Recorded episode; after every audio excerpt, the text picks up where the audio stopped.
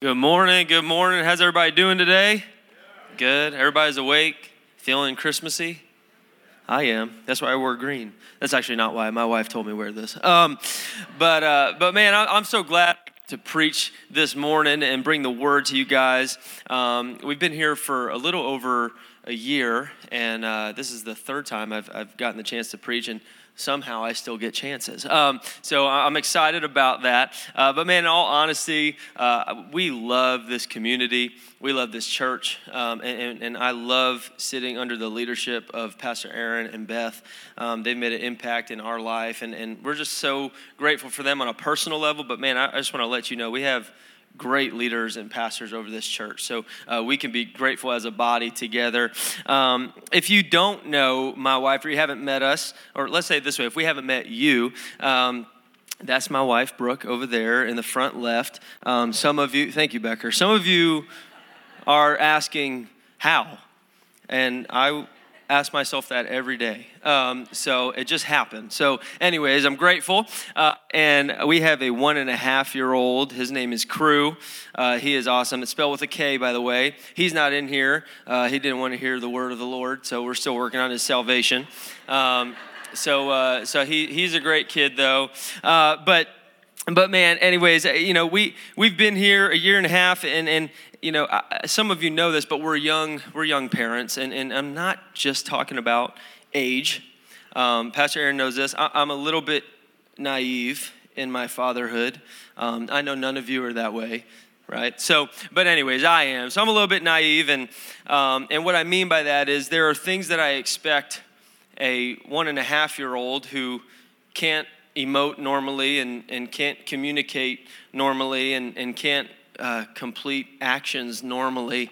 Um, I expect him to do them normally, and it's kind of a, it's a weird thing. I'm like, man, why aren't you telling me what you want? I don't get it. You know, he's like, because I don't know the words yet. Um, so, anyways, I have this a little bit too high of an expectation, and um, it's just kind of the way it is. And let me just preface this. I, am going to go on a little tangent here, but I want to preface. Some of you are like, man, he's already mean toward his son in this sermon. Um, it might get worse. Uh, but I love, I love my son. Like there, I mean, I absolutely love him. Um, you know, he is, I would say, second to my wife. He's my best friend. And look, some of you are like, you're not supposed to be your kid's best friend. You're supposed to be their parent. I agree. But I'm telling you, I, I love my child. He's my best bud. Um, I, I, love him to shreds. And, and, that will not change no matter what he does, where he goes, you know, whatever he chooses in life. I will love him regardless of anything. Um, the problem is, I don't know if I'm his best friend.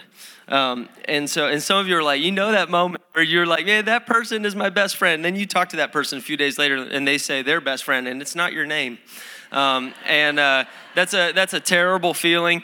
Um, and you know that's what I feel with with my son. Um, so even though I love him, I just you know there are times where my little best friend just frustrates me. And and you know whether it's it's me getting home and i'm like man i get to see my wife um, you know the one i said how? Like that's why i love seeing her because i'm like i, I want to keep i got to stay in front of her you know what i mean? Let her know i'm there. So so anyways we're we're talking we're having fun and and i haven't seen her and and, and my son he he and he just starts stringing together random syllables um, and just screaming them at the top of his lung and i'm like well there goes that conversation. Um, so that happens, and and you know, or I wake up in the morning and I'm feeling feeling good, and he comes and says, "Hey," I'm like, "Man, my son loves me." Then he headbutts me square in the nose, and I hear this click in my nose. And I'm like, it's broken. It's over. You know, it was crooked enough as it was. Um, but, but anyway, so so moments like that happen. Um, so this is what I've learned: is that I don't always, I, I know that I love my son, and I will always love my son, but I don't always know how I feel toward him in the moment. I don't know, I, just being honest with you, I don't know how I always feel toward him, but I know that I absolutely love him. And what I can tell you is this is that over this last year and a half, because he's, he's a year and a half old, I have learned more about the love of Christ through him than I ever thought I would know. Um, and it, it, he, has, he has absolutely changed my life. He's probably the reason I'm able to even teach the message I am today is because of my son and the, and the love that he has helped me uh, know. And not just, not just learn in, in, a, in, a, knowledgeable way, but really know in my heart. Um, and man, I, I believe that, you know, in this Christmas season, we, we, you hear the word love a lot and it's a good thing. It's not a bad thing. It's a great thing. I, I, I love hearing about love. You know, people are like, man, it's a time for spending time with loved ones. Don't you just love, you know, the Christmas season? Don't you just love the, the spirit and, and all this stuff? And, and love is always on the tip of our tongues. And, and what I want to tell you is this, and this might sound rough, but what I believe is this, is that our lens of love actually starts off in a broken place our lens of love starts off in a broken place. And, and some of you are like, well, that's not what I want to hear two days before Christmas. And I would say to you that I didn't want to hear Baby Shark for the 5,000th time this week. Um, but we're going to go in anyway. So, so, anyways, um, man, our, our lens of love has been broken. And the reason I say that is because really, like, we all have a different definition. I would look at you and say, hey, man, this is how you love you would look at me and say, mm, I don't think so. So, where did that come from? Because our definition of love has been twisted, mangled, broken, however you want to say it. And so, my first point to you today is this, and it's a truth we all know. You're not going to be surprised by it, but it is this is that God is love. God is love. And so, what, you know, we, we, we, we've grown, this culture is is very like, well, well, you can love this way and you can love this way, and and love is whatever you want it to be. And I know that that that I get our hearts in that, but it's starting off from a place. The reality is this is that if the truth is God is love, then that means that there's one kind of love, and I want that one. I don't want the one that I've identified. I don't want the one that I have, have taught myself and how to get through life and how to make people feel better. I want the one that is radically transforming people's hearts in this world. That's the kind of love that I want. Uh, and so we see a couple different of these loves uh, or types of love in Scripture. And there's a couple different specific Greek words used, and I know you just saw that class up there, and I don't know 100 Greek words off the top of my head, just so you know, so I'm not trying to sound smart. Uh, these are just simple, but there's a few, and one of them is epithumia, and, and this is kind of like a, um, it's like a romantic kind of love. Uh, and then there's another one, and it's phileo, and do, do you agape love me? And Peter say, yeah, I phileo love you, and Jesus is like, that's not what I'm looking for. So then there's agape love. Then there's agape love, which is this, this love of, of choice. It's, a, it's an unconditional love, it's a love of decision. And it comes out of a, a different place, not this place of feeling, but a place of identity. And so, what we realize is this in scriptures that God is not these feelings of love. God is agape love. God is the identity of love. It is who He is. God can't challenge Himself in this, it's just who He is. There's a, he will not change. And so I want to read this verse. 1 John 4 19 simply says, We love because he first loved us. So, what that's telling me is that's the reason I can love. So, if my love is any other definition outside of who God is, it's actually not love. It's feeling. It's what, it's what I'm conjuring up. It's how I'm, I'm figuring out how to love people. And many of us, see, from this scripture, many of us have asked us at some point in our life is this how, how can God love me? Like, after all the things that I did, after all the failures that I've had, after all those thoughts I had that no one else knew about, after the way I treated my wife, after the way I treated my family because I can't stand them, after all these things, how does He love me? And the answer is simple to Him, but it's that He is it. He is love. And so, see, we started off created in the image of God, which means we were actually created in the fullness of this perfect love. But the moment that we decided to, to eat of the tree and we served ourselves and we wanted to become like him, which is crazy to me because the thing that we thought would make us like him is actually what made us further away from him and most unlike him. But we began to love out of feeling and not out of identity. As soon as that happened, we begin to love out of feeling and not identity. And that brings us to our second point, which is this. So, not only is God love, but God commands us to love. He commands us to love. So while living in this false identity, God made flesh, Jesus Christ comes, lives among us, and he completely shatters our idea of what love looks like. And what I love, I love this in 1 Peter 2, it talks about how Christ is a stone of stumbling and a rock of offense. And so the Pharisees, man, the religious leaders of the time, they're, they're like, I can't stand this guy. He's going outside of what we're supposed to be doing. He's not doing it right. So his love shattered their idea. And then there are people all the way on the other end who don't have a relationship, who don't know him, and they're going crazy because like, well, who is this guy? His love challenges every single one of our idea of what love is. That's what he did. John 13, 4 through 5, man, I love this. It says, So he got up from supper, laid aside his robe, took a towel, and tied it around himself. Next, he poured water into a basin and began to wash his disciples' feet and dry them with the towel tied around him. See, Jesus was in a room with a man who would betray him, he was in a room with a man who would deny him, and he was in a room with many other men who would forsake him. So none of them are really sticking by him in this moment. And what he knows that. And what does he decide to do? He decides to serve them, love them, wash their feet. And let me let me tell you something is that in this time, in terms of washing feet, you know, they had the the open, I don't know, uh, at Fuge Camp they call them open-toed, open-heel shoes, but you know, they're they're sandals, so their feet are probably gross, right? They're walking around in dusty streets and all this stuff. And so it was customary to go into a home and, and the, the uh, host of that home, the owner of that home, would have a basin filled with water.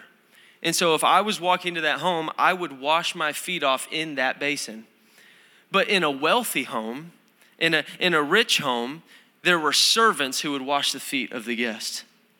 So Jesus didn't just say, Hey, let me give you the basin so you can wash your feet. He said, Let me lower myself to the form of a servant and wash your feet for you, even though you'll do those things to me, even though you'll mess up, even though you'll fail me within minutes, within, within hours, you're going to do these things, but I love you anyway. That is agape love. And he showed it to us right in that very moment. And what I love is that moments later in John 13, verse 34 to 35, this is when he says, I give you a new commandment love one another just as I have loved you. You must also love one another. So he's been exemplifying this love, he's been showing it to us.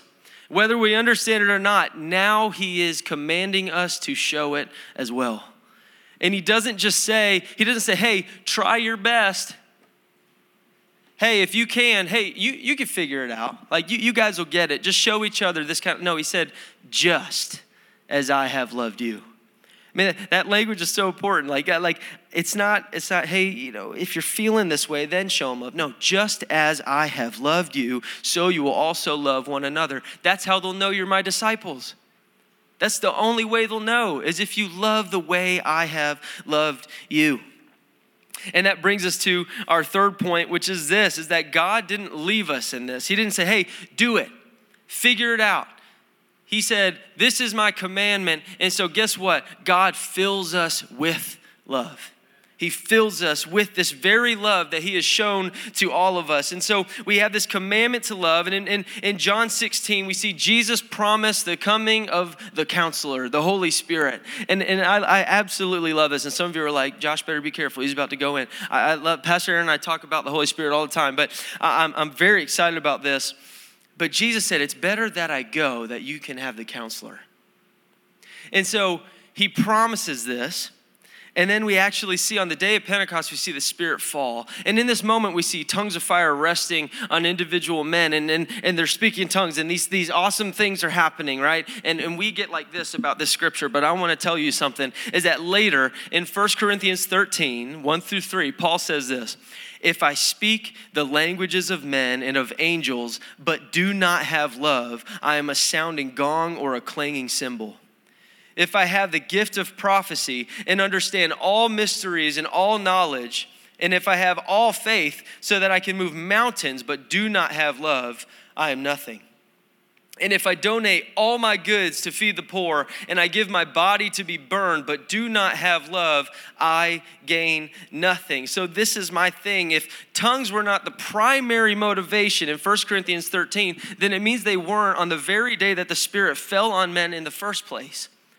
And so on that day, yes, that's amazing. And then these manifestations of the Spirit are happening. But this is the deal is that the love of God was filling men. The love of God was filling us on that day, the love of God fell and filled you up to the brim. And so I, I just absolutely love this. You're, you're filled with the very agape love of God. So that's why he said, It's better that I go because you've been watching the example, but now you need to be filled. Now you need to be filled. And, and I think many of us would hear this and say, man, like, like, like, you know, we'd see a quote on Facebook about love. And this quote is let's say it's about radical love, and you don't love people by telling them, you love people by showing them. And we go, yeah, I agree, I'm a Christian. But this is the thing is that I think that there are plenty things we do in our life that, that they're, they're good things. They're good things. Maybe it's maybe it's the anointing you walk in and you honor the Lord in your anointing in your life and the gifting in your life, and that's amazing. Maybe it's the spirituality of your family Maybe your family, like you guys, you just have this thing in your family where your, your kids read scripture. You know, they, they love learning about the Lord. They love, they honor their parents and all these things. The spirituality of your family is, is great. Maybe it's maybe it's you give to the poor and the needy and, and all these things. All these are very good things, but they mean nothing if they are not out of the identity of love, out of the fullness of love. And so uh, it, it's, it's more than possible to do every single one of these things over and over and over again and never have the love of God even evident in that situation. That's what I want to tell you in this moment. But, um, man, the, the, the sending of the Holy Spirit reminds me this that the whole Christian life is not about a feeling, but is about a filling. It's not about a feeling of love, but rather a filling of love. I need to be filled with the love of God. See, this world teaches you this is that if you feel something long enough, ultimately you'll become it. Like just hey just try to it's self for the best self-help books in the world just wake up every day and tell yourself you're great tell yourself you're awesome tell yourself the best is yet to come that's cool that sounds great but what i read in the bible is that if i become something then i will feel something if I become something, not by me on my own actions, but because Christ has allowed me to even say, Yes, Lord, I want you. And He fills me up with all He is. And now I have become a new creation. A new creation in Christ Jesus. And so we can run from Christian event to event. We can do Christian action after Christian action, and Christ never be there in the first place. So maybe we've exemplified love. Maybe we've figured out what it looks like. But man, I, I think about an artist, right? And they fill these molds, and that's what their work takes the shape of. And it's amazing to me is that, I mean, I personally, I don't, I wouldn't go, but I'm not, you know, I'm not some like um, art enthusiast or anything, so don't, don't mishear me. Connoisseur, right? That's the word. But I don't think that there's much value in the mold. Like, I don't go buy a mold and hang it up on my wall and go, wow, imagine the piece of art that would come out of that thing. I want, I want the piece of art, I want what it's filled with. I want the thing that takes the shape of the mold. And this is what I realize is that Christ provided the perfect mold of what it looks like to be filled with God, to be filled with the presence of God, to be love. He showed us that perfect mold and some of us are walking around waving, posting on our walls that we have the mold, but we never had the filling. We've never been filled. So we actually haven't taken the shape, we just have it. We know the form of Christ, but we don't know the identity of Christ. So, man, we, we, we need it. And the very power of love is this that it's from the Spirit of God, not from your own doing, not from your own ability, right? I want to read this to you because, uh, man, I, at, at, the, at the risk of sounding prideful, man, this is just good. Not because of me saying it, because it's the Word of God. But Matthew 1, verse 20, let's read this. But after he had considered these things, an angel of the Lord suddenly appeared to him in a dream, saying, Joseph, son of David, don't be afraid to take Mary as your wife, because what has been conceived in her is by the Holy Spirit. See, this is Christmas time. We celebrate love being made manifest among us. The, the, the reality, that literally, love become flesh. We celebrate that together, and I'm so happy we do. This is like my favorite season of the year. But this is the truth is that in this moment, he's saying, hey, in Mary, Christ was made manifest by the Holy Spirit. And what I'm telling you is this today, in this world, Christ is made manifest by the Holy Spirit. Mary was pregnant with, with Jesus, and guess what? So are you. You're called to be filled with Him. You're called to bring Him wherever you go. You're called to be brimming over with the presence of Jesus.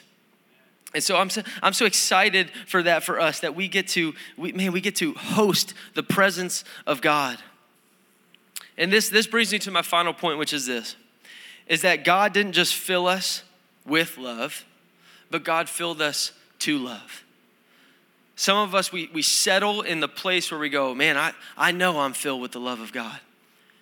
But He didn't just fill you so you could be full, He filled you so you could pour out, right? John 7 38 to 39 says this The one who believes in me, as the scripture has said, will have streams of living water flow from deep within him.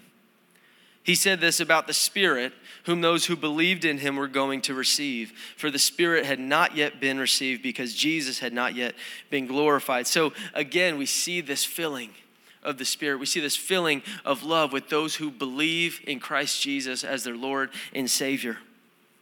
But here's what I know in my life personally. Maybe I'm just talking about me, but you will leak what you are full of. You'll leak what you're full of. And so some of us walk through life so careful not to agitate a relationship. Why? Because we know people, listen, we're scared of people poking us. We're scared of people prodding at us. Why? Because we're, we know what we're full of. We're full of insecurities. We're full of pride. We're full of doubt. We're full of anger. We're full of frustration. We're, we're full of envy and rage at times and, and all these different things. Well, we don't want to leak all over somebody. We, you know, that's what people call emotional leaking. Well, I don't want to do that to people either. But my question is this is what if we were so full of Christ that we weren't even concerned with leaking, but instead we were just going out pouring all over the place? I'm not scared of what's inside coming out because I know that all I am is who he is.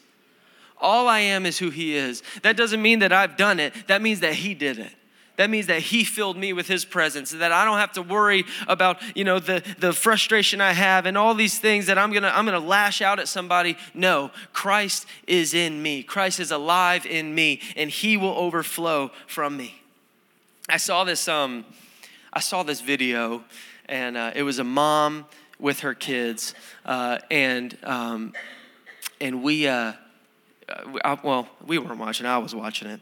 Um, I watched too many YouTube videos. Let's just be real. But it was this mom, and, and she um, she had these these cupcakes, and she made all these cupcakes for her kids, and uh, she carved out the the center of the cupcake, and uh, and she filled it with mayo. Yeah, it's messed up. Phew, terrible mom. Uh, I'm just kidding. I'd probably do that to Krew one day. It'd be funny. Um, but she she uh, she carved it out and filled it with mayo. Who, who's like a mayonnaise fan? Anybody? Whew.